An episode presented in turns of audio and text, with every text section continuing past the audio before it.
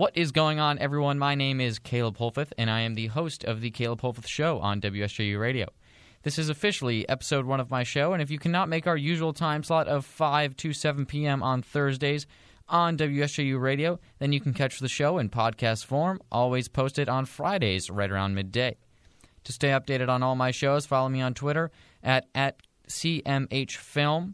That is at CMHFilm, or follow me on Instagram at caleb.holfoth. That is at caleb.holfoth. The Caleb Holfoth Show will be a ri- wide range of content. Every week I will interview two guests who are not related to each other, may be related in some way, whether it is career path or just the topics we're talking about. We will talk anything from sports to politics to whatever else you can imagine. Today I'm joined by two very special guests on the show. First off, we will have Nick Bello, who is a St. John's student that works for SJU Athletics, as well as a student associate at Madison Square Garden. Nick and I discuss how he learned he wanted to be a creative and his role in the rising Twitter account, Woj Creative. After Nick, we will be with Sal Capaccio, who is a sideline and beat reporter for the Buffalo Bills and hosts multiple shows with WGR 550 in Buffalo. Sal and I discuss his journey to WGR and radio, as well as some Buffalo Bills in the upcoming offseason. I would like to thank you all for tuning in and introduce my first guest right now. Caleb Holfoth Show every Thursday, 5 to 7 p.m.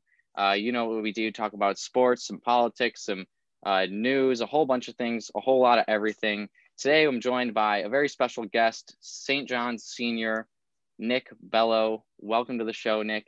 Introduce yourself as you will, please. Thank you, Caleb, for having me. Uh, yeah, so everybody who doesn't is Bello. I'm a senior at St. John's, and I work with the St. John's Department as a creative services intern basically what I do is I take photos and videos um, at all of our sporting events. Started with just men's basketball, women's basketball. It's kind of grown to almost every sport now. Um, and then I also have a day job working with the New York Knicks as a student associate in their marketing strategy department. And then lastly, I do a lot of things. So lastly, um, I also help run a Twitter account called Woj Creative uh, that uh, kind of helps uh, to announce, you know, when people in the sports creative industry get jobs and we kind of also serve as a job board of, sor- of sorts. Uh, we share jobs in the sports world on our Twitter account. So yeah, if you're a sports uh, media person or you're sports creative, or just, even if you just work in sports or interested in, or are interested in working with, in sports, uh, definitely give us a follow. Uh, it's definitely worth your time and it, it's a it's a great account. I can't say enough about it. so if you guys couldn't tell, Nick is like the hmm. super creative at St. John's uh, doing stuff for athletics, doing stuff outside of school with the New York Knicks. Obviously, Woj Creative, uh, a huge platform with several thousand followers. But where I want to start today, Nick, is mm-hmm. your journey as a creative before you worked your way kind of into St. John's athletics. Like, what was the first time you picked up a camera? What was the first moment where you were like, you know what, this is what I want to do, whether it was doing some sports stuff, doing not some sports mm-hmm. stuff, and like, you know, this is the journey I want to take? Um, yeah. So like my journey is like, and I've talked to a lot of people in sports about like their journeys and stuff as well. But like my journey is like really different because I just didn't know that like this was a thing until I got to college. So like in high school, I took a, uh, a like a filmmaking class, I guess you can call it, and that's what really got me interested in like cameras and stuff. Um, I had a lot of fun making films and stuff. I made a film about like a fridge that talked and it won an award at like our high school film festival, like probably before everything in college was the greatest achievement of my life. Um, but uh, yeah, so I mean, it really my thought of you know doing this as a job kind of started in high school uh, because I, I knew I really liked it and I knew it was something that was fun to me. Um, I ended up getting a camera this second I graduated from high school with all the graduation money I got and just kind of like messed around with it. Didn't think didn't take it too seriously. To be quite honest, just kind of like taking photos of my cat and stuff at home. Um, but when I got to St. John's, like I needed a place to belong, and I kind of found that in our school newspaper. Like, so when I when I applied to be part of the school newspaper, I kind of just signed up. I was like, okay, maybe I'll do this. Um, and then I so like they had like an introduction meeting, and was like just not thinking of going, but like my roommate kind of brought me, and he was like, oh, I'm going too. I'm like, okay well, I'll go as well. And I ended up like getting be one of their main photographers for that year. And I shot soccer. I'm like, oh, shooting like shooting sports was fun. I had no idea like shooting sports was a thing or something you can do. But like the the second I shot a soccer game, I was like, this is so much fun. I just wanted to keep doing more and more of that. So it kind of so like I just kept asking for more sports assignments. So like that year I shot, you know, all the St. John almost every St. John's men's basketball game for the school newspaper. I shot us beating Duke at the Garden, which was an awesome experience. Um, yeah, and then like kind of after that, uh, you know, just kind of wanted to keep doing it. Uh, interned over the summer with the Summer Collegiate Baseball League doing like reporting and stuff. Um, and then in the fall of my sophomore year, um, I was still shooting uh, St. John's men's basketball games. And I guess someone in the athletics department realized that I was at every game and I was a student, and they were trying to like I guess hire interns. So I got called into our uh, head SID's office, who is now my boss, um, and he said, uh, you know, he told me about the program. He's like, "Are you interested?" I'm like, "Yes." Like that's what I was looking for. I didn't think you know that opportunity existed at St. John's, but they kind of like just kind of created that for me because they saw I was so passionate about it, and they saw that like, yeah, I just loved it, and it's just it's brought me to places that I never thought I'd go, and I couldn't be thankful for St. John's and ever at St. John's. Um, as much as I like, I, I like hate school and stuff, but like the athletics department at St. John's and a lot of people at St. John's have really helped me to go to where I am. So really can't thank them enough. Mm-hmm. So now going to St. John's mm-hmm. Athletics, you working for them. Obviously, you mentioned yeah. uh, one thing you did with the Duke game at Madison Square Garden where mm-hmm. St. John's won. Um, yeah. What are kind of some significant moments you've had as a photographer at games where you're like, holy, like that was awesome? Or like say I like the Duke one at the at Madison mm-hmm. Square Garden, or is there one in like maybe another sport where it wouldn't be as such like a a big news event, but you were like, oh, that was pretty cool or something? Some like interesting little little nitbits about. Um, yeah. So um, my sophomore year actually, I got to uh, I got a media credential with St. John's to go and photograph us playing at Duke uh, at Cameron, and like growing up in you know, Massachusetts, like I was just, I was a huge college basketball fan. I grew up watching Duke basketball and Coach K and all that. And it was also the year they had Zion and RJ Barrett and stuff. So that was like 10 times as cool. Um, that was really cool experience. But um, honestly, like some of the pinch me moments are have come when like you like it wouldn't be a pinch me moment for someone who just got into this. Like it like they're pinch me moments for me just because it's it's made me realize like the impact of my work has had on players, coaches, and like other people, for example. Um, so I've, a lot of that happened last year. So um, the Big East tournament, I was standing next to Mustapha Heron. That was this was the day that they called our game at the, off at the half. This was during warm him and I were just kind of just sitting there talking, and he goes, um, a band. I think it was Creighton's band. He looks at the band. He goes, you know, I used to play the tuba. And I'm like, what? And he goes, yeah, I used to play the tuba. I was actually pretty good. It was either playing the tuba or playing basketball. And so like, this is like a complete random story, but like, this is maybe realize that like the players, when I get to work with the team, the players see me as one of them and they feel very comfortable with me kind of telling their story. Um, you know, so the, the greatest, like some of the greatest moments I have are like players coming up to me and thanking me for what I do, mm-hmm. because it just it shows that like, like I'm like it like it shows that they recognize what I'm doing, mm-hmm. and they're they feel comfortable with me being there and to be able to tell their story. Like that's probably some of the great like one of the greatest feelings that you can get in this job is the feeling that you are like that they trust you and stuff. Absolutely, yeah. absolutely. That's cool. Very also, long-winded, but yeah. who, who would have thought that Mustapha Heron plays the tuba? yeah, I'm not even sure if I'm supposed to tell that story, but yeah, that's what he, like. It was just so random. Like I'm like standing there next to his like basketball player who's like, like he's he's like probably one of the best players to play at St. John's in my four years, and he mm. just like tells me this, and I'm like, I'm like looking at him like, bro, what? and like it just like yeah, and like a lot of them like I still talk like a lot of them um I don't keep in contact with them a lot, but like a lot of them like still follow me on Instagram and like comment and stuff. Like LJ Figueroa, when I got the job with the Knicks, he like congratulated me. And mm-hmm. like so, LJ Figueroa is also from Massachusetts, and like when he first got on campus, him and I would talk every like every once in a while about Massachusetts and stuff because it was just like, you know, just something that we had both had in common and stuff.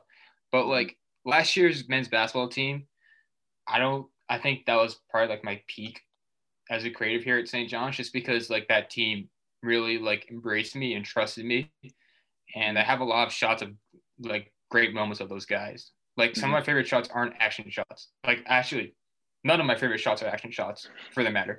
Um, they're the moments where you know, like I have pictures of Mustapha and LJ hugging after the senior day game against Marquette.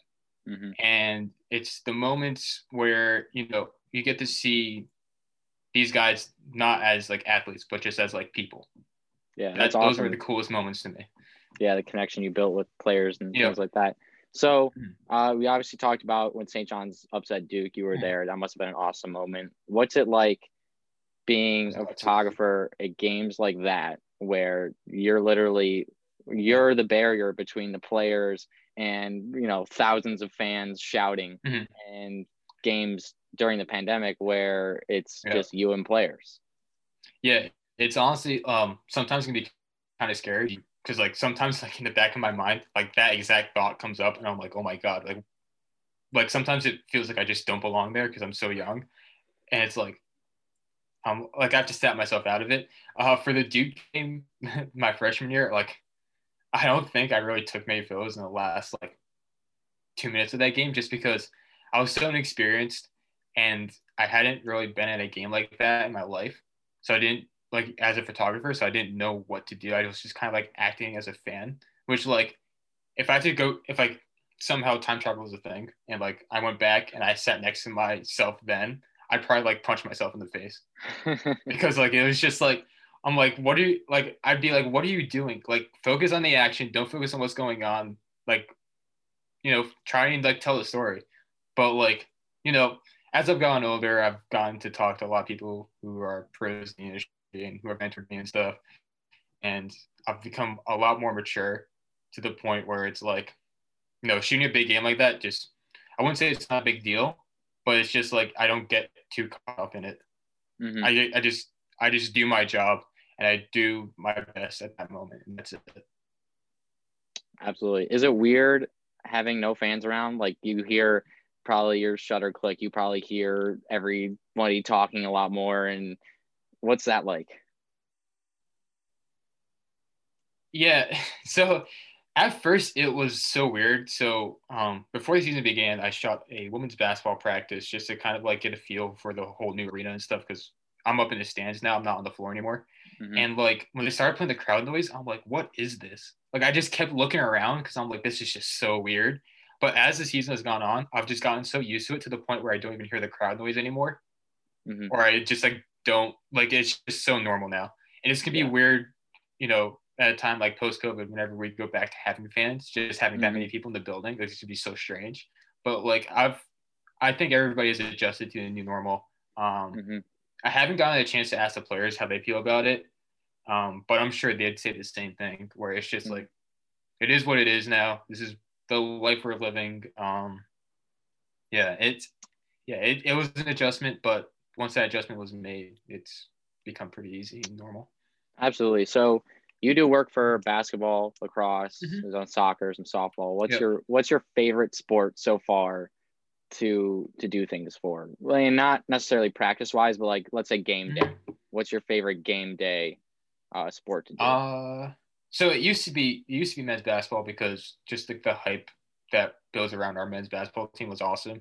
Mm-hmm. Um, you know, I arrived to either Carnesecca or Madison Square Garden like two hours before the game to shoot, like shoot around and stuff like that. I just like the build up to games more than the actual game itself. Uh, that's just because, you know, from a storytelling aspect, you can get a lot from that rather than like sometimes during games.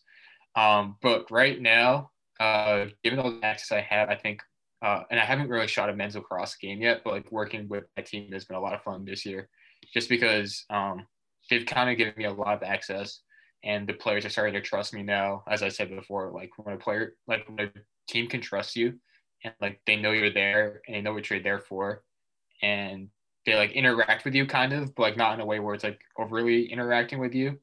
Um, I think that's awesome, and I think that team has kind of embraced me. Uh, you know, I, every time I go to practice now, they know where I'm going to be. They interact with my camera. Um, a lot of the coaches like thank me for coming to practice and stuff. So uh, working with that team this year has been a lot of fun. I can't awesome. wait for our first game on Sunday. yeah, it's, it's going to be a lot of fun. Hopefully, hopefully they end up. Yeah. Um, so we talked about this a little bit earlier. There's mm-hmm. uh, an increased demand for creatives everywhere, whether it's for just photography, uh, mm-hmm. videography, anything, co- a combination of both. You know, we see mm-hmm. it with sports teams. We're seeing it everywhere. Uh, mm-hmm. Obviously, you were integral in the building of Woj Creative. The Twitter page mm-hmm. has a couple thousand followers. Um, it's kind of a, like you said earlier, like free agency for creatives. Got yep. job boards, post jobs, post hirings, a whole yeah. bunch of whole bunch of things. Yeah. Uh, where did that idea kind of come to you? And what do uh-huh. you, like do you do you think it's been successful so far? I would say so, but I'm not also sure what your goals with it are. So would you say yeah. you're successful? Um, yeah, so I'll answer the first part of your question first. So I like to joke around a lot. And I say a lot of ideas that just don't mean anything. This was one of them. Uh, so I was in a group chat with a bunch of people in the sports creative industry that I met over the summer on Zoom and stuff. And I can't remember what was going on, but uh, I actually no, I do remember what was going on. So uh, Nick Colosimo, who's now at Rutgers, uh, was like we knew that he got the job at Rutgers before or no, this was at Georgia before he went to go to Rutgers. So we knew he got the job at Georgia before um before everybody else did. So like we were just kind of messing around, and I go, uh, or someone like said that we should announce his um no his his hiring at Georgia as like a like a NBA reporter or something like that, something ridiculous. And then I go, wait a minute, what if we made like a fake Woj account and announced it? And everybody's like, oh my god, that's such a good idea. We should really do that. And I'm like, literally like, and I'm like, because like how like then like literally five minutes after we had an account up and running, we started following everybody. Like that account gained like hundred followers in like an hour. Um, hmm. This is like actually becoming a thing. And so we went on to announce Nick's job uh, that gave us more of a boost. Um, you know, and then like 3,000 followers later, like we're one of the biggest or most followed accounts in sports creative community. It's just like, like we always say, in the like the guys I, run it with, um, now shout shout them out right now. So Richard Hawk, who works for NFL, um, Logan Stevens, who works for Miami of Ohio, Gino Velasco, who works for Troy, uh, Austin Sebo with Villanova, Emily Wido um, with Liberty, uh, Jackie Mikula with it's a huge team. Jackie Michael with Ohio State, who used to work for Ohio State USA basketball, and then Juwan Bush uh, with uh, Arkansas State. Um, so yeah, we've added so many people to that team.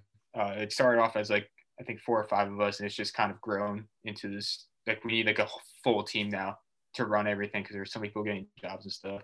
But um, yeah, it's just like it's like one of those things I didn't like. I came into it having no expectations for, but like it's exceeded my expectations solely because we've not like we haven't like changed our goal at all. Like, a we don't make any money off of this account, and then b like the goal of the account, I guess from the start or like from once we knew that we had like something good going, was to just like kind of spread positivity in this sports creative community because like we all kind of need it now, and mm-hmm. um, it's like it's done that and it's exceeded that by like actually like being a part of change in the creative community like it's the like it's so crazy that one of the dumbest ideas i've ever had has had such like a, a positive infa- impact on the world. it just doesn't make any sense to me sometimes. And it's just like this is crazy. Yeah. That's awesome. No, now yeah. now with like you guys obviously the one of your mm-hmm. favorite things that for me that you guys do is you uh, obviously announce this like the yeah. signings or job hiring yeah. and stuff like that. Uh, yeah. I how did you guys kind of like when say somebody gets hired, mm-hmm. are they reaching out to you and saying, "Oh, I got hired here," or do you guys have like such a grasp on the industry now where you're basically automatically finding out when people are getting hired at different places since it's all kind of one big community? Um, yeah, so it's like a combination of the both. Um, so we we follow a lot of people on Twitter, like between the seven of us, and so a lot of so we'll like either we'll see on our personal page while we're scrolling through Twitter, and then we'll send it into our group chat, and then be like, "Hey, can someone take this?" Um, or the other way around, where people actually DM us like before they even announce it, which is also crazy. Like some of the biggest people, biggest names in sports, like like creatives, like have DM'd us and been like, "Hey, I'm going here. Don't say anything. I'm gonna make an announcement soon, um, and I'll let you know when." And like that part's that that part's still like I can't do the mental gymnastics around like grasping how that even happened or how we've mm-hmm. become that. Um, so yeah, it's a combination of the both. Uh, it takes a lot of work, a lot of like us communicating about who's grabbing what, um, and yeah, it just like yeah, it's it's a lot. It's a lot. Absolutely. Now, mm-hmm. uh, I'm going to ask you, where do mm-hmm. you think Woj Creative is going to be in one year? And in addition to that, where do you think you're going to be in one year? Uh, well, I'll start for myself because Woj Creative one's such such a hard question. Uh, myself, hopefully, fully employed um, in a, in athletics, um, working with a you know professional team or college team. I think it's more like likely to get hired by a college team or like a like a professional team like the USL or something, rather than like a NFL, NBA, or MLB team. Um, so hopefully, you know, working full time um, for a college team. That'd be that's the goal right now, and that's what I'm working towards. Um, in terms of Woj Creative, the short answer, I don't know, um, because just like as I've said with that account, like just so many random, randomly good things have happened. Like the less than a year that we've run that account, it's gone to the point where I don't know where we're going to be. Um, you know, we're partnering with a lot of good companies, and a lot of people keep giving us ideas uh, for the future. Um, so hopefully those partnerships last, um, and that like you know we keep, I guess, gaining momentum to the point where like I don't know, people maybe outside the sports industry know about us and know what we do, and maybe this concept gets, you know, I, I, I honestly, I really don't know. Mm-hmm. Uh, it, it's it's so crazy uh, to even think about like where we are now and how we got there. Like, mm-hmm. if you were to tell me like this time last year before COVID and all this happened that I would run a help run a Twitter account that would unite the sports care community and have 3,000 plus followers, I'd get to meet some of the people I idolized at that point in time. Like, because mm-hmm. now I know people, it, it sounds very narcissistic, but now I know people that I like idolized like last year. Mm-hmm. And it's like so weird to me. Um, like if you were to tell me that then, like I wouldn't believe you. And I think that's like the same now. Like I just, mm-hmm. I don't know. The sky's the limit, I guess. That's good attitude about it. Um, mm-hmm. so obviously your goal in a year would be employed by you know college team professional team whatever. What's your what's your dream? When you first figured out want, you wanted to do this what, what's like that dream job whether it's an organization a team a a, a whole league? Because there's a lot of people employed uh-huh. by the league. What's your like dream job the one that you're like that's the one i want uh you know it changes constantly because i see uh, how certain teams uh, creative departments operate, and like I'll be like, oh, I like how they operate. Maybe I'll work for them one day, and that's my dream job for like a week. And then I'll see another team. I'm like, oh, that's awesome. Um, yeah. So it first started out um, with Duke basketball. I think Duke basketball has always been the standard for you know all of this. Like I've been watching their YouTube videos since I was like in like middle school, and mm-hmm. they've always had this standard of excellence when it comes to not only their on court product, but like their off court product in terms of social media and stuff. So I would love to work for them. Um, I know uh, Steven Ochoa, who is currently there right now. He's a great guy. So I hope he stays there because the stuff that he makes is so insane. Um, but I think, you know, maybe one day down the road, if I could work with him at Duke basketball, that'd be awesome. Um, and even Reagan Lunn, their photographer, like he was my idol for, he, he still is my idol for in terms of how you cover basketball, like college basketball and all Mm-hmm. that. Um, if you go back and look at his stuff from when Zion was there, like it's just absolutely insane.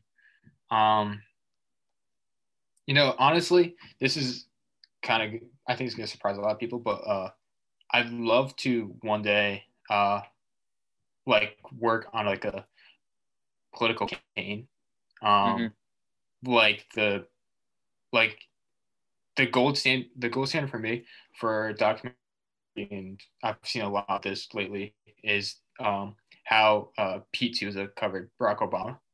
Yep. And I've, I would love to do that for like a political candidate, just because like the access you get and the history that you get to tell with that is like bar none. Um, so actually going back to like my how it started and stuff like I still absolutely love history. So the like to be able to give him the chance to like produce photos and video for like future generations to see as like in like a history book would be awesome to me. And I think that like maybe just being like you know a White House photographer would be a dream goal of mine. Um, just in terms of sports though, like I don't know, being able to work with like a being like one of the head guys for like a pro team, like any pro team. I don't care if it's the Yankees, Red Sox. I'm from Massachusetts, so preferably the Red Sox. But if the Yankees hired me, I wouldn't be mad. Um, yeah, just like any pro team would be like the goal, I Mhm. guess. That's awesome. I like your uh, political campaign aspirations Mm-hmm. Yeah. because that's like a very complete change of pace from what sports creative See- stuff is like. See, you'd think that, but it's really not. Um, Same a lot of yeah it's the same concept especially with photography i think i think some of the best sports photographers have like that journalistic aspect to their photography that's Mhm. like that you see with people covering like biden yeah. like a lot of the associate like the getty images the associate press guys who cover like capitol hill and stuff like a lot of them could shoot sports and be good at it as well Mhm. i think and Oh, absolutely. yeah, it's yeah, it it it's like all the same, but it's also not all the same at the same time. It's Yeah, I know what you mean. Yeah, I like how you're not Yep. limiting yourself. Creates more opportunities. no, Uh, so speaking about that, like opportunities and Mhm. such, uh, I think you do a good job of this. Um, and I know that Mhm. there's tons of people in the creative industry who struggle with this. Is how do Mhm. you set yourself apart um, from other creatives in, in a in a good way? Not set yourself apart is like, oh, you don't want to work with Yeah. him, but how do you set yourself apart that in a way that will lead to opportunities like opportunities you've gotten working with St. John's Athletics?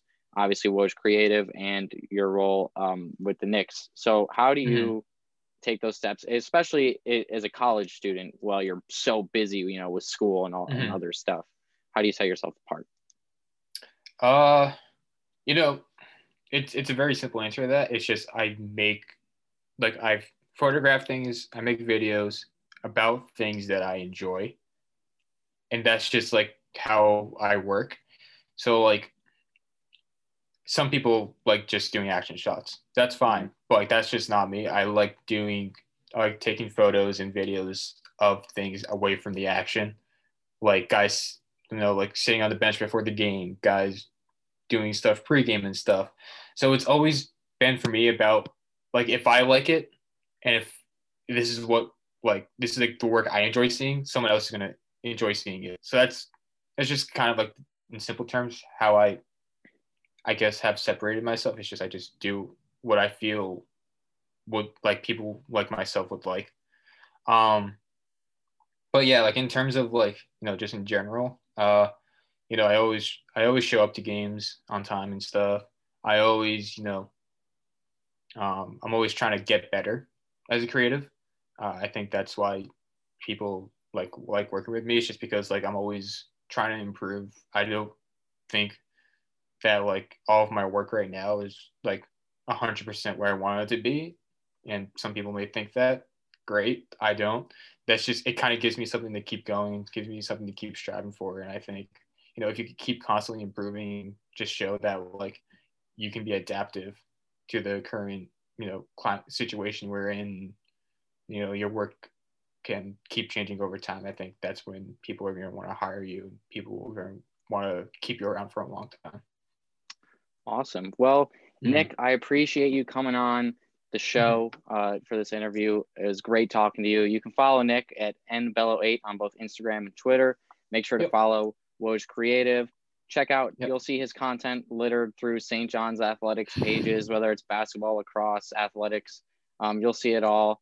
And Nick, again, thanks for joining me. Best of luck for on the rest of the the season for you, your last semester at St. John's. I, I wish you the best in the future after that. Thank you for joining me. I appreciate it. Oh, thank you, Caleb, for doing this. this is awesome. Uh, yeah, definitely everybody give Caleb a shout out as well. Like Caleb's awesome. You know, I mean, this like doing a show like this and creating content for it. You know, even though it's not like visual content, it's not easy and stuff. So definitely hats off to you. Like this, this is awesome, and you know, you have a bright future ahead of you as well. So awesome. Thank you very much, Nick. I appreciate you coming on. No problem, man. So, welcome back to the Caleb Holfoth Show. We have a second guest for today, Sal Capaccio of WGR 550 in Buffalo. He is the beat and sideline reporter for the Buffalo Bills and host of several things. Uh, the Extra Point with Sal Capaccio, Sal Sports and Stuff, does Sal's All Access live from the Bills Stadium on game day, and you can see him all over WGR, and there's several radio shows throughout the day. Sal, welcome to the show, and thanks for joining me. Yeah, anytime. Thank you for having me.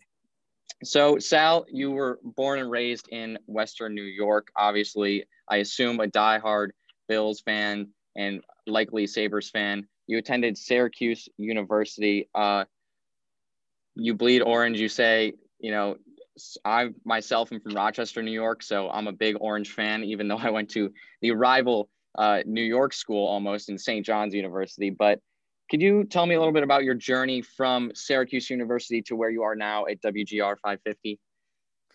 Yeah, look, uh, you know, I, I did grow up in West New York. I grew up in Cheektowaga, and I was the kid who literally, like, I was to be, I would record Bills and Sabres games and pretend I was announcing them and then go back and listen later, you know, and, and kind of air check myself. So I'm literally doing what I've wanted to do my whole life. And, you know, people are, uh, to have that ability and, and, opportunity. I'm super lucky. Obviously, a lot of people don't. Um, and Syracuse was the place that I learned that all these broadcasters went to, right? So, you know, Bob Costas, Don Criqui, Marv Albert, Dick Stockton, even like Ted Ted Koppel from Nightline back in the day, Dick Clark, Rockin' New Year's Eve. You know, whether it's news or sports, you know, sports was the thing where I saw that. So I wanted to. And it was a pretty big culture shock. I went from a very small school, uh, Cleveland Hill High School in Cheektowaga with 350 people in the whole school to a college with like 20,000 people on campus, right? So, um, but, and there were a lot of people who had the same dream as me. And, you know, I didn't realize how competitive it was and things like that. Um, but, you know, here's the thing. So I learned when I was at Syracuse, it wasn't about, you know, I, have always been a person who got involved, uh, you know, and I've always been kind of like the Energizer Bunny. I was a three sport athlete in high school. I was involved in the musical. I was a drummer in jazz band, things like that. So when I was at Syracuse, I was doing everything. I was in the radio station Z89. I was, you know, part of, you know, the TV station, stuff like that. And a lot of my friends who were and other people who were trying to get in the business, they weren't doing things like that. And I think that gave me a leg up, you know, and I, I think I realized later that that's, you know, one of the things I always tell kids getting in this business is do as much as you can.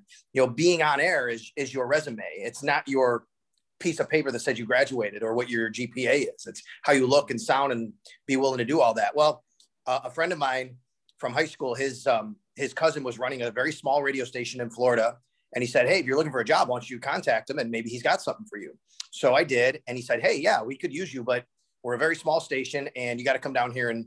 sell like advertising basically which i learned later at syracuse working at z89 that like that's you have to do that if you get in this business you kind of have to be someone willing to you know, sell and, you know, put you, uh, be able to generate money like that and wear multiple hats.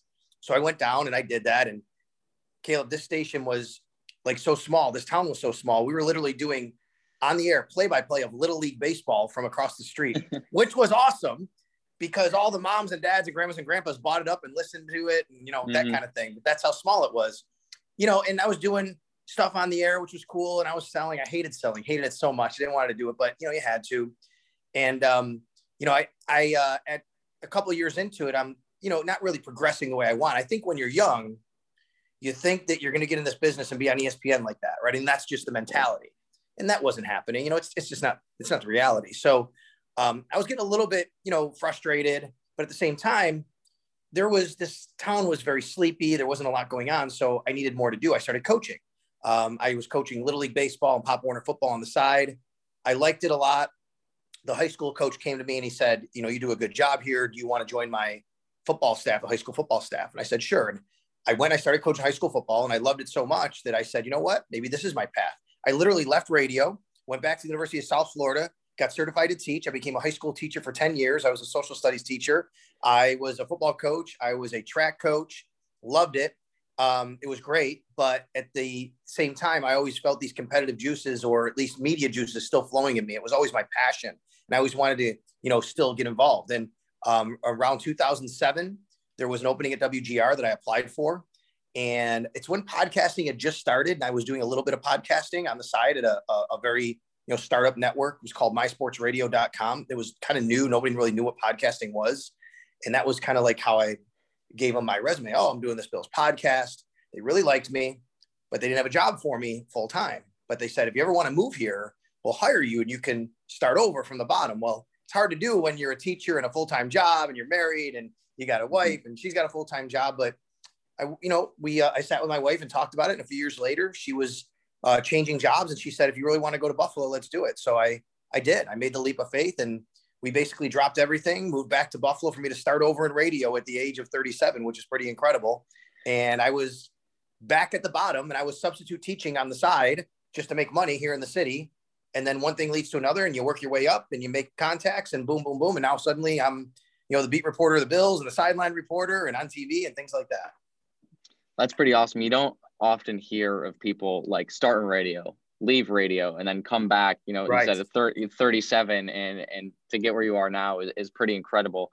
Uh, and even willing to at 37 start back and say like right. I have to you know start at this entry level, but I'm willing to work my way up.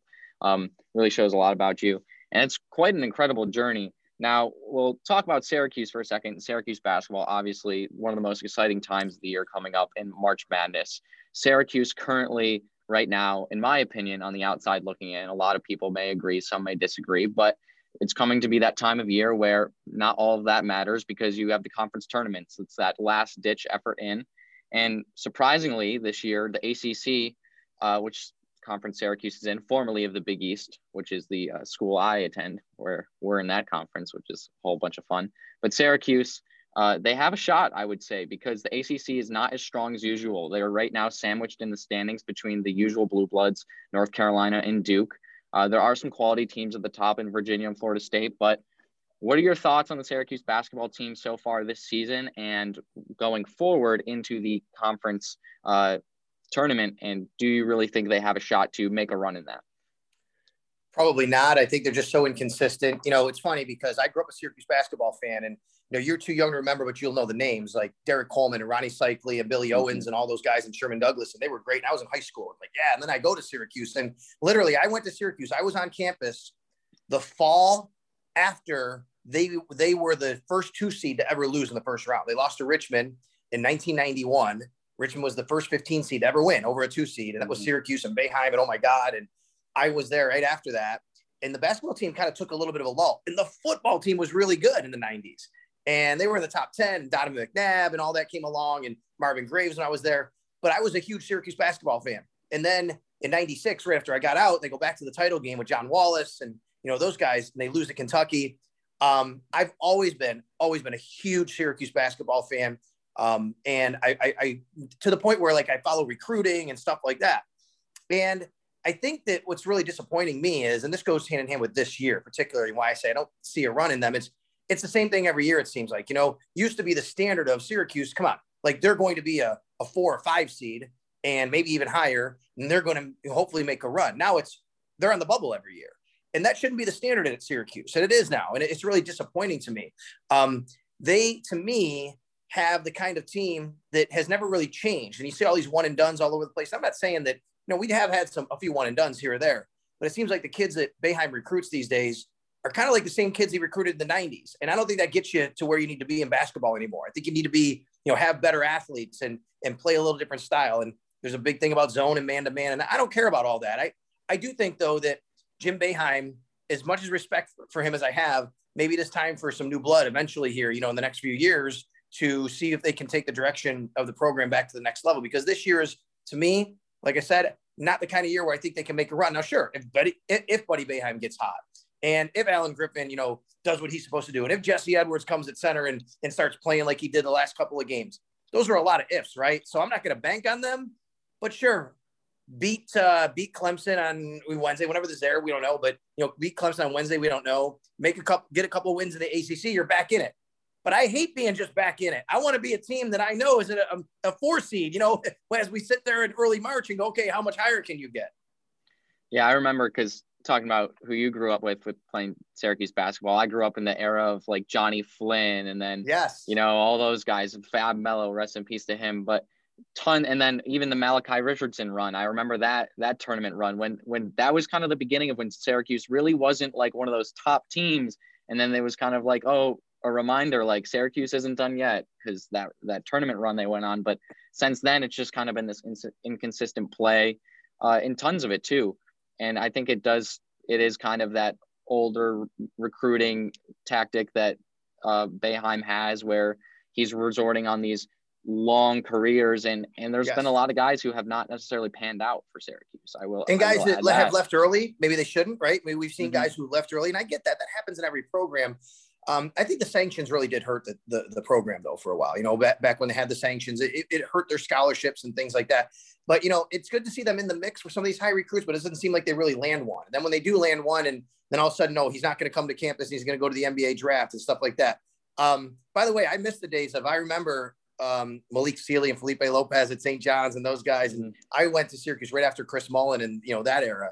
Um, mm-hmm. So that was great. Lou Carnesecca was the coach when I was when I was at Syracuse. So I miss those days. I miss Georgetown and the rivalry in Syracuse and St. John's, and you'll appreciate that, you know, as a St. John's guy. So um, you know, it, it it was fun back then. It they just haven't been that good in the ACC. They're always a middle of the pack ACC team, and that's disappointing. I I had this discussion with a friend of mine a couple of weeks ago. We were watching a game, and I said, "Let me ask you a question." I said, if Jim Boeheim retired today, just retired today, how desirable? I said, actually, the way I put it was, I'm sorry. I said, if, if every single D1 job came open today, every one of them, where does Syracuse fall on the list? And he's like, I don't know. It's not, you know, it's down there. And I'm like, man, that's just, when I was growing up, Syracuse like a top 10 job easily. It's just not like that anymore. And that's what's disappointing. Yeah, I'm I'm one of those people now that UConn's back in the Big East. I'm yeah. all in on like the let's get the band back together. Syracuse come back home because I, I I remember those rivalry days. The even I'll I'll never forget the one like Syracuse basketball memory I have is when I was growing up. My parents didn't let me have like uh, my phone, my iPod, or like any any little gaming device in my room um, when I was going to bed. So I had this little radio I got at a garage sale once for like two bucks, and I remember listening to the whole six overtime Syracuse yes. UConn game in bed, literally like in middle school and i'm like in this old radio that like statics out every every 10 15 seconds so i'm like adjusting it the whole time. And that Can was tell like you a great my... story? Let me tell Go you a ahead. great story about that game okay? So i was living in florida at the time and i was getting trying to get back in the business so i was actually covering usf a little bit. I was driving up some games you know it's like a two hour ride but i, I said that you know to do stuff like this I, if i want to get back in the game i cannot do that. So i'm covering usf basketball and I want really I'd never been to the Big East tournament and I wanted to go. So I, I applied for press credentials and I got granted press credentials. I flew up to New York to go to the Big East tournament. But the way they do it is you can only go to the session where the team you're covering is playing unless you're like a mm-hmm. national person. So I'm going to watch USF essentially. But I had known other people in the business and stuff like that. Well, USF is out and a buddy of mine says, he goes, Hey, you know, if you want to come down and, you know, sit, sit with me, my, he had a cameraman that couldn't make it. He was sick. He's like, sent me to watch a Syracuse game. And I'm like, oh, yeah, that's great. So I did. So I watched one of the Syracuse games that way. But what happened was Syracuse goes on to play UConn. And I really want to go, but I don't have a credential for that particular session in that game. So I'm like, what can I do here? And I'm thinking about it. This is great. So I took my press credential I had from the other game and I went, I'm like, maybe they won't realize, but they're all color coded. Yep. So I take the credential from the other game and I go, and I'm literally in like the kind of the lobby of MSG. And I'm like trying to figure out how do I get in? And like kind of say, oh, I'm here to cover this game. But I didn't know how. Well, all of a sudden, the Syracuse band comes walking in, and one of the security guys takes the rope line and he clicks it and he turns his back. And I walked in with the Syracuse band, just like I was part of the band. And I basically went back down to that spot that my buddy had me sitting in the game before to cover Syracuse because he wasn't going to be there. His buddy wasn't going to be there. And I sat there and I was on press row for the entire six overtime game when I shouldn't have been. That that that's quite an incredible story. And what makes it even more incredible is that it was the six overtime game. It's like it's incredible, that right? That's right. That's a, that's a cool story for just like any game. And then let alone like one of the most notable college basketball games you could say ever. And I still watch it on YouTube and I point to my bald head and I tell my buddies, that's me on the press row right there. Well, it's funny you mentioned the Big East uh, tournament because at WSJU, um, I'm one of the sports directors. So we cover the St. John's basketball. We do like the play play by play stuff, all like that. So we get to go to the Big East tournament. But my freshman year, I was a freshman, so I was low on the totem pole. Didn't get to go. It's given to the older guys. My sophomore year, uh, I did a really good job of broadcasting, and they they said I could go, but then I decided to go abroad in the spring, and that was and that was last spring. So then COVID happens, we get sent home. I end up not being able to go to the Big East tournament this year because of the still still going on restrictions. I have virtual access, but not like in person access. So I've done I've done stuff at Madison Square Garden before, but I've never been to a Big East tournament. And it's like the one thing that I, I really want to do.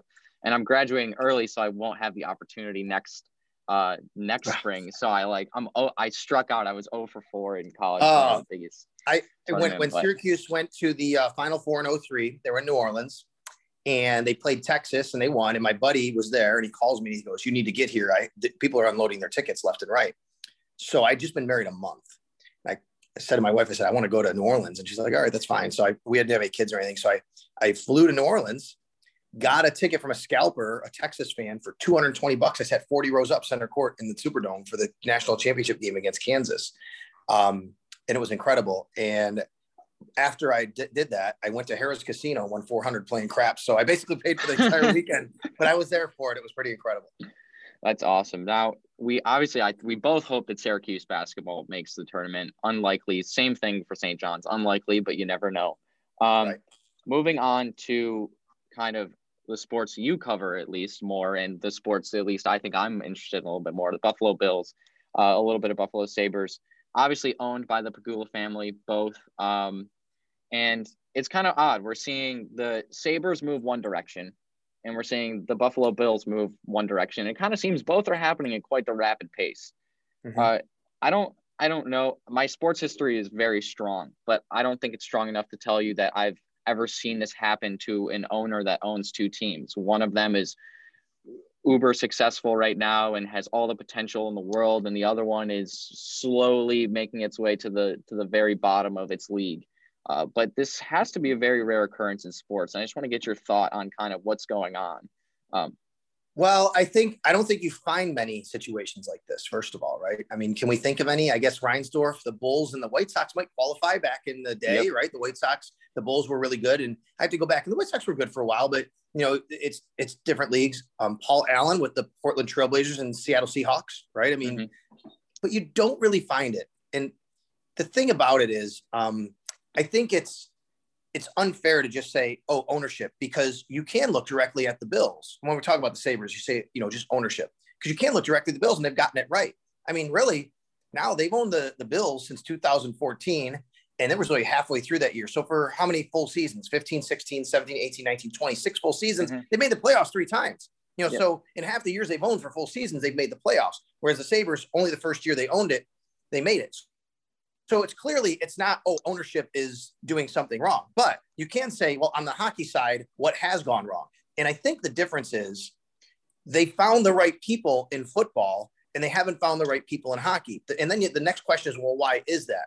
I don't know. I mean there, there's no there's no rhyme or reason. Sometimes you just go with somebody and they're the right person and sometimes you think they are and they're not they've gone with several people in hockey and it just hasn't been the right person but to me it's not an ownership problem at all. I think what it is is ownership hiring people, and those people are, I guess, you know, th- just not the right people. Um, I, I've wondered if they need somebody like a director of hockey operations, so to speak, maybe to to help them out, but they've never really gone in that direction. I do think there's an argument to be made for that. Um, they don't have that. It's just the GM. It's the head coach. I think one thing we've all recognized, though, Caleb, and we all, I think most people agree, the Pegulas have tried to replicate what they have in Beane and McDermott on the hockey side. They see what Brandon Beane and Sean McDermott are, and they say, we want that in hockey. And I think that's what, and to me, Ralph Krueger is very much like Sean McDermott. Now it's turning out that he's not the right guy, it looks like, right? But how do you know? I mean, you can't see the future, but I think they see Kevyn Adams and Ralph Krueger when they hired those two kind of like together paired them as their Beane and McDermott. But it's not that easy, right? So the the simple answer is I don't know, you know, what the answer is, but I don't think the problem is ownership because ownership has gotten it right on the football side. Yeah, it's so interesting to see how, you know, one sport, and although the sports are very different, one sport, they've gotten it almost as right as you can get it. I don't think there's been a better coach GM hiring like pair that they've been hired right. in the same kind of calendar year, although McDermott was there before the the first draft and Beane came in right after. Um, I don't think that's very common. So I think that's a very solid pair. And then you look at hockey and they've tried to replicate it, but they've struck out a couple times. And it'll be interesting to see if they keep that same mentality in hockey or uh, decide to go a different route in the future. Because obviously, Buffalo fans have been frustrated for so many years for because of football and hockey. Now it's now because football is doing well, it seems like there's just a, a, the same amount of anger, but it's all being directed towards hockey now, which kind of makes things even more more stressful, I would imagine, for the Pegulas and for the Buffalo Sabres organization. But moving to at least the successful franchise, the Buffalo Bills, probably the biggest off well, I will say the biggest off season for the Bills in my life, uh, as I was born in 2000. So this is crucial. It's kind of taking that from contender to championship level jump um, in the most difficult of circumstances. This is the first year, and I can't remember how long, I think my whole life too, that the cap has actually gone down.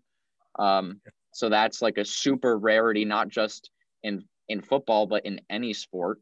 Uh, so the cap has gone down, making it very difficult. But if there's, like I tell all my Bills fans friends, if there's anybody I want, you know, sailing the ship, it's Brandon Beane.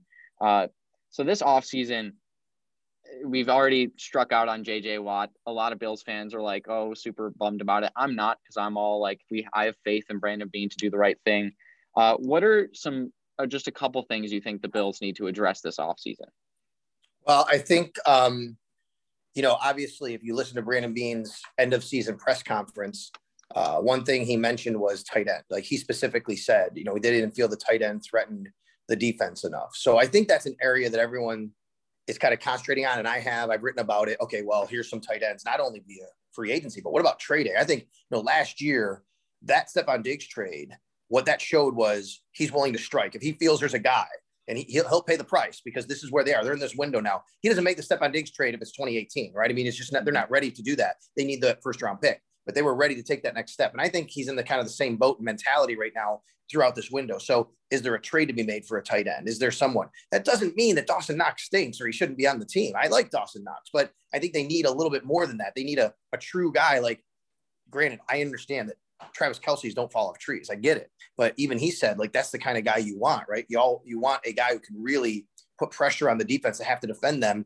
and open other things up. And I think the other thing is it's clear that they have to get more pressure with the front four. I mean, you look what happened to the playoffs; they just didn't get pressure on Patrick Mahomes. The the um, the Buccaneers did. They found a way to. Um, you saw what happened in that particular game. I think you want to bridge the gap between you and the Chiefs, it's a getting pressure with your front four, so edge, defensive end, and it's also getting a little faster on offense, whether that's at tight end, which helps, or just a playmaker.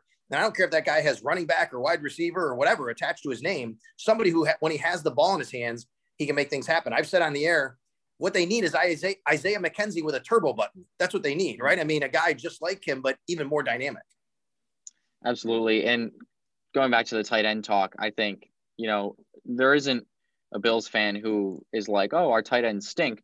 Well, there might be a couple, but I, I, like you, am a big Dawson Knox fan. I think he has tons of potential, but just like in college, the production isn't quite there. That's why he fell to the Bills um, as late as he did in what the third round, I believe, possibly early fourth.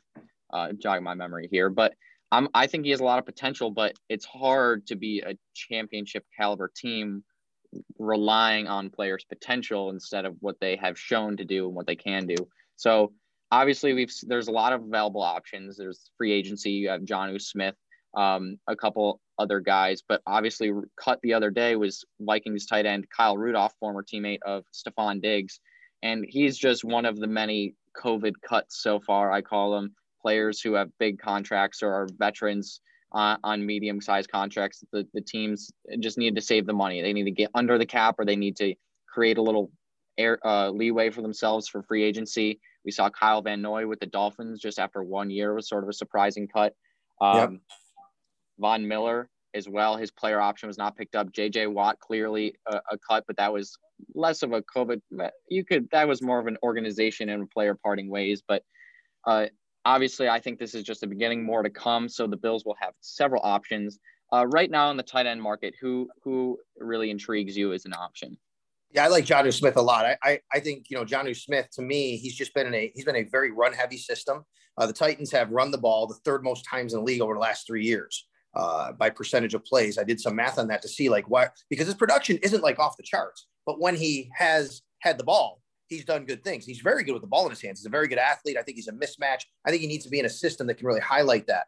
Um, the same thing with a guy like Gerald Everett. I think Gerald Everett because you know Gerald Everett plays. He's got Tyler Higbee. They kind of split time you know, and he's done really well. Now the question is, you get a guy like Gerald Everett. What if you do make him the true number one tight end? Can he have that bump of production, or does he need to be more of a complementary piece? That's something you have to uh, answer there. I think Hunter Henry would be a very enticing target. Uh, he was franchise tagged last year, so he's going to be more expensive to do. We don't know if the Chargers are going to do that for him, uh, but this is a guy I think that really has all the elite traits that you look for in a tight end. But I brought up some trade possibilities, and I think the Bills should at least make a call on Evan Engram. Now I know he's had some drops, you know, so has Dawson Knox, but Evan Engram is a really good player. Um, he even had a Pro Bowl year last year, you know, for whatever that's worth. And you're at six million dollars on his fifth year option coming up. That's not cheap, but it's also not you're not paying in the stratosphere for tight ends at that price.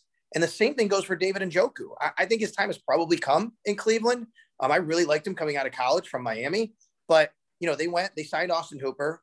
Um, they have the other tight end. His name escapes me right now over there that they signed that they have last year. They drafted, and then you know they they um they don't. He's basically the number three guy, and he's had some rumblings before about maybe moving on and stuff like that. So I think you look into um, Harrison Bryant, by the way, is the guy I was thinking of. Mm-hmm. You, you have Bryant and you have Hooper, but I think Engram and Njoku, guys like that, or at least guys you call on. And then what's going to happen with Zach Ertz? I'm not interested in Zach Ertz at $8 million a year, which the Bills would have to pay.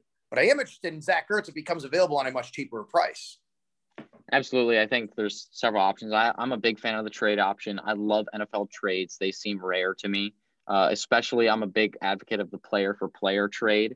So, yeah. you know, if there if there's a guy that that maybe they somebody needs a linebacker and they have a tight mm-hmm. end, AJ Klein for a tight end, and maybe we'll attach a pick to it, stuff like that.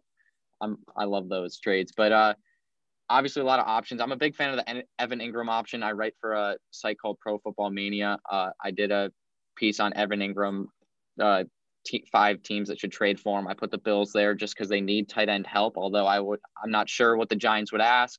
I think probably is second or third just because he was named an All Pro, which kind of is odd to me. I don't. There's a lot of backlash about that on the internet once that happened due to his drops and things like that. But I think he has tons of potential and is an upgrade very special athlete. But moving on from the tight end position, you said the pass rush. Uh, obviously, several guys uh, the Bills signed last season to multi-year deals, but they're kind of deals that Brandon Beane can easily get out of. Um, we've seen a lot of chatter on Bills Twitter of you know let's cut these players, blah blah blah whatever. Star Lotulelei is coming back for the Bills, so there's kind of this logjam in the defensive line, which makes it hard because you also that's one of the areas where I think honestly would be one of the most important to improve upon uh, if you want to take that next step to beat the Chiefs. That's kind of seems to be what the Buccaneers figured out is, you know, that's the Chiefs' kryptonite. You know, with without those tackles, they couldn't block at all. With those tackles, they're still not the greatest. Uh, so, what do you think Brandon Beane does with the defensive line, the situation, potential cuts, potential signings in the offseason? I'll give you a quick little my I love Dalvin Tomlinson as, as a player to sign. I think I wouldn't be surprised if Beane cut Vernon Butler, Mario Addison, or uh, Quinton Jefferson, but I also wouldn't be surprised if he restructured some of those deals um, instead of completely getting rid of the players because they still do provide some value. uh, for Buffalo. But what are your thoughts on the defensive line? Yeah, I, I, I think we have to put defensive tackle and defensive end in two different buckets here, right? Because mm-hmm. Star is the equate, Star is the X factor. With Star coming back, and you have to assume he's going to be back. Um, you know, just so people know, the opt out did not include 2021, just 2020, but the league did say they're going to revisit it. You know, so they could have another opt out situation. Then does a guy like Star say I'm not playing again? I don't know. But in the meantime, that's that's down the road. So you have to count on him being there. You have to think he's going to be playing and structure your team as if he's going to be on the team. And you know, I think him being back would make Ed Oliver a lot better as well. I think Ed Oliver suffers from not having a guy like Star next to him. He's a smaller, penetrating defensive tackle, and he needs that. So that to me makes both uh, Butler and Jefferson expendable. A because of that, but also because yeah, that that's to me the two most likely cut candidates to save space. You can save $13 million in cap space and only take a $3 million dead hit essentially by releasing those guys. Um, so I, I, think those are probably the two guys. I do not see the Bills necessarily going out and trying to sign defensive tackles. Um, I think the, the moves they need to make are right there in house. Either either they move on from those guys and stars coming back, or like you said, maybe restructure. I don't think any new players are coming in at that position necessarily. But in defensive end, I think it's a lot different. You have to decide and I do think they have to get better at defensive end, get a true edge rusher, a guy that people have to, you know, take into account on a down to down basis. Now, maybe AJ Epenesa gets a little bit better. You have to hope on that. You know, it wasn't his fault what happened last year. He didn't have much of an offseason, things like that. I like some things I saw from him, but you can't count on him being that guy. Um, I really like it's funny when I was doing the article on defensive ends and pass rushers, I expected to really like Carl Lawson the most. And I do like Carl Lawson. I think the Bills can go out and get Carl Lawson, but you know, he's he's also he's kind of average against the run. Um, and you know, the last two years he's had 10 and a half sacks total over two years. He had a really good rookie year, which I think people fall in love with. If you sign him, I think you're hoping he gets back to that, but you can't. Is he going to? I don't know. That's a good question, but I do like him. The guy I really like though isn't an elite true pass rusher, but he's a very good player all around, and that's Matthew Judon of the Ravens. I think Matthew Judon would help this defense because he can play off the ball, on the ball. He can get to the path to the. He's had over 30, like 35 sacks or so in the last mm. four years anyway. But man, he brings some nasty to them. I think they need an edge to them in the front seven that they don't have necessarily. I think he's a physical player. I think they need more physicality up front. So I like him. Trey Hendrickson is a young guy, 13 and a half sacks from the Saints. I like him a lot as well. Um, so I think those are guys. Melvin Ingram, I, I, I like Melvin Ingram, but man, I, would be scared because he had a lot of consistent production, and all of a sudden he had two knee injuries last year, didn't have one mm. sack, and he missed nine games. So I think there's some things that they can do there and look at. And I do wonder what it would mean for Addison. You know, Addison's 34, Jerry Hughes is 33. These guys are older. They can still, Addison led the team in sacks with five. I'm not eager to move on. But if they can get a guy that you can plug in there, then you have to think about that.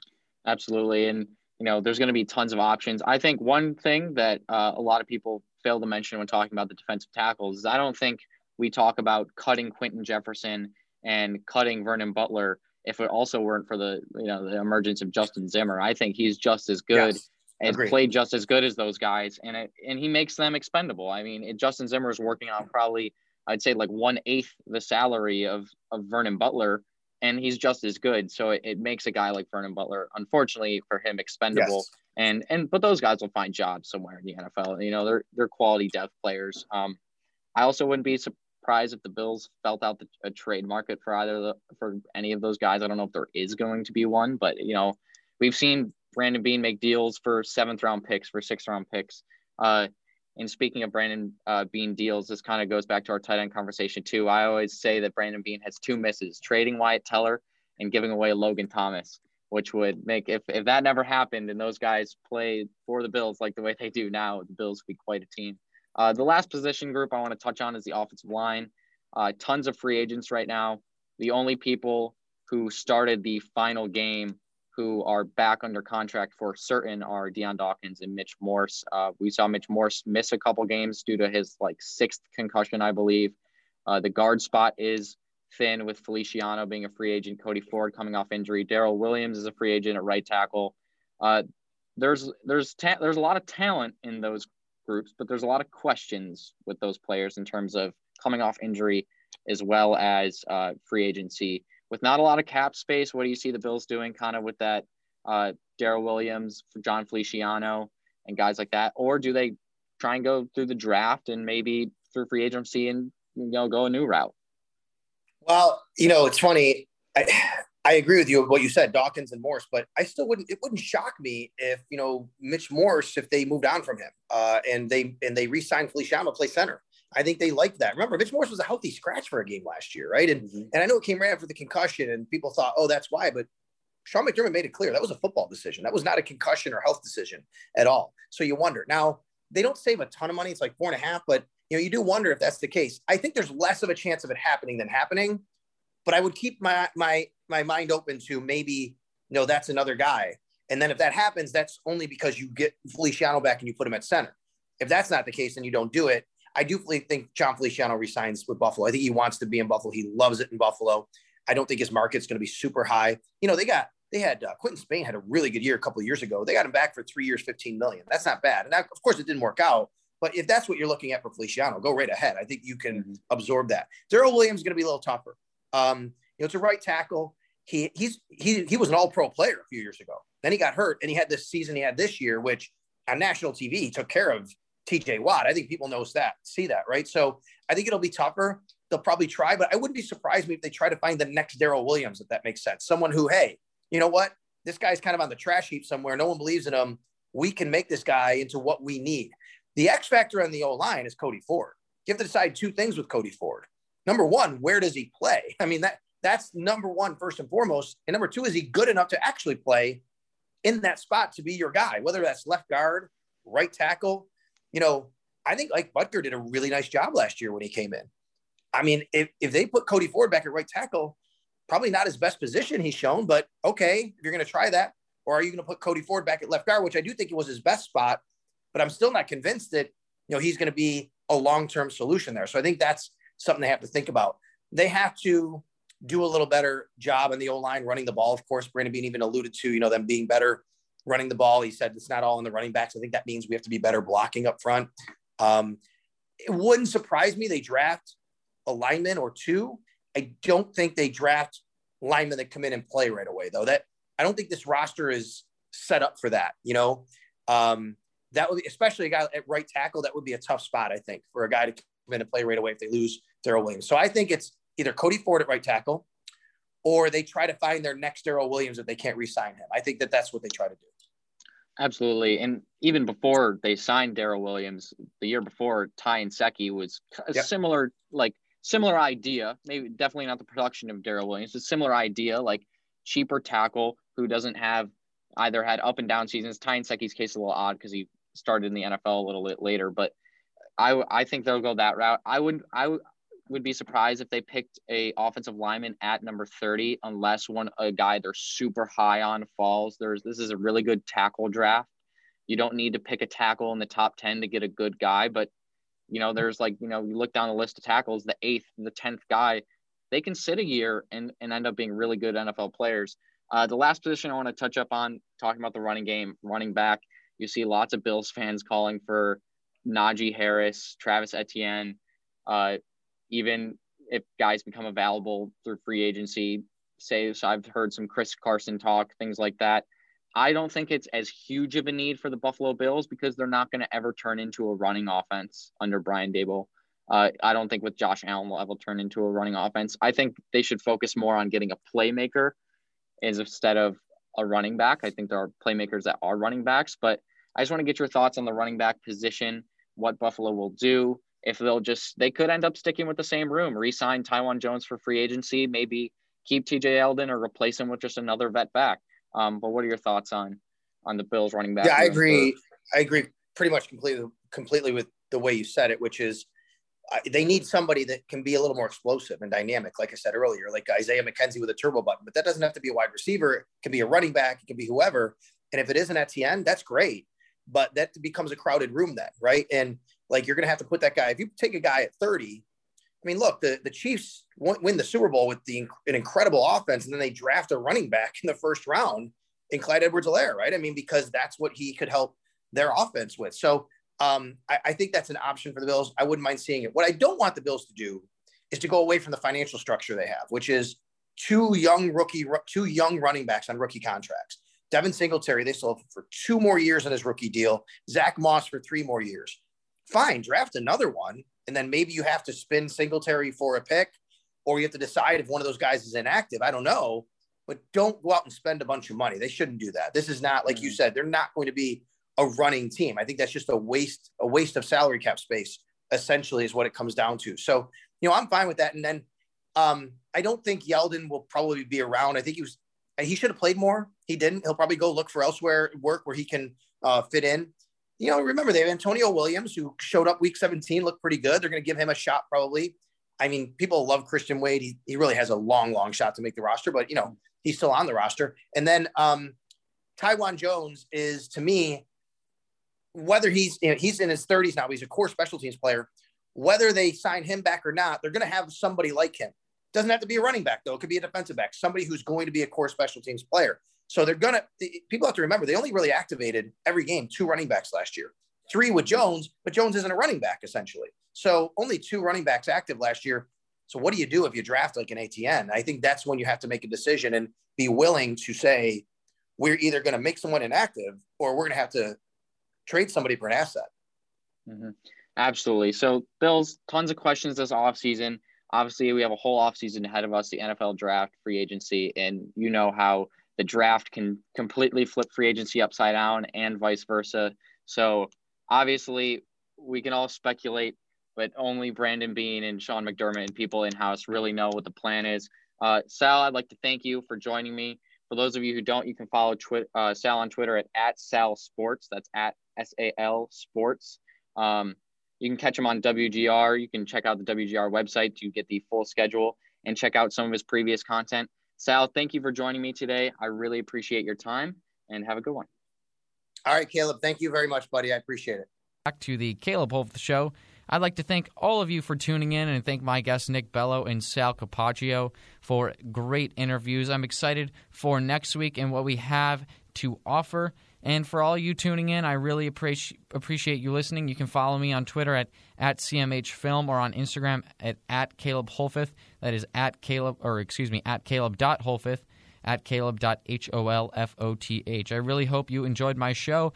And if you listened in and have any feedback, feel free to reach out and let me know what you think good, bad, anything. Always love feedback. If it's bad, we'll look to improve. If it's good, I appreciate you for taking time out of your day to listen in.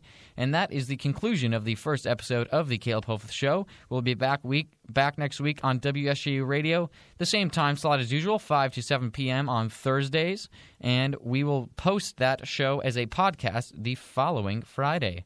The next morning after, around midday, the podcast will go up on all of the sites that I posted on Spotify, Apple Podcasts, and that uh, podcast will be made using the app Anchor, one of the easiest podcast apps or sites to use. Thank you all for tuning in, and we'll see you next week.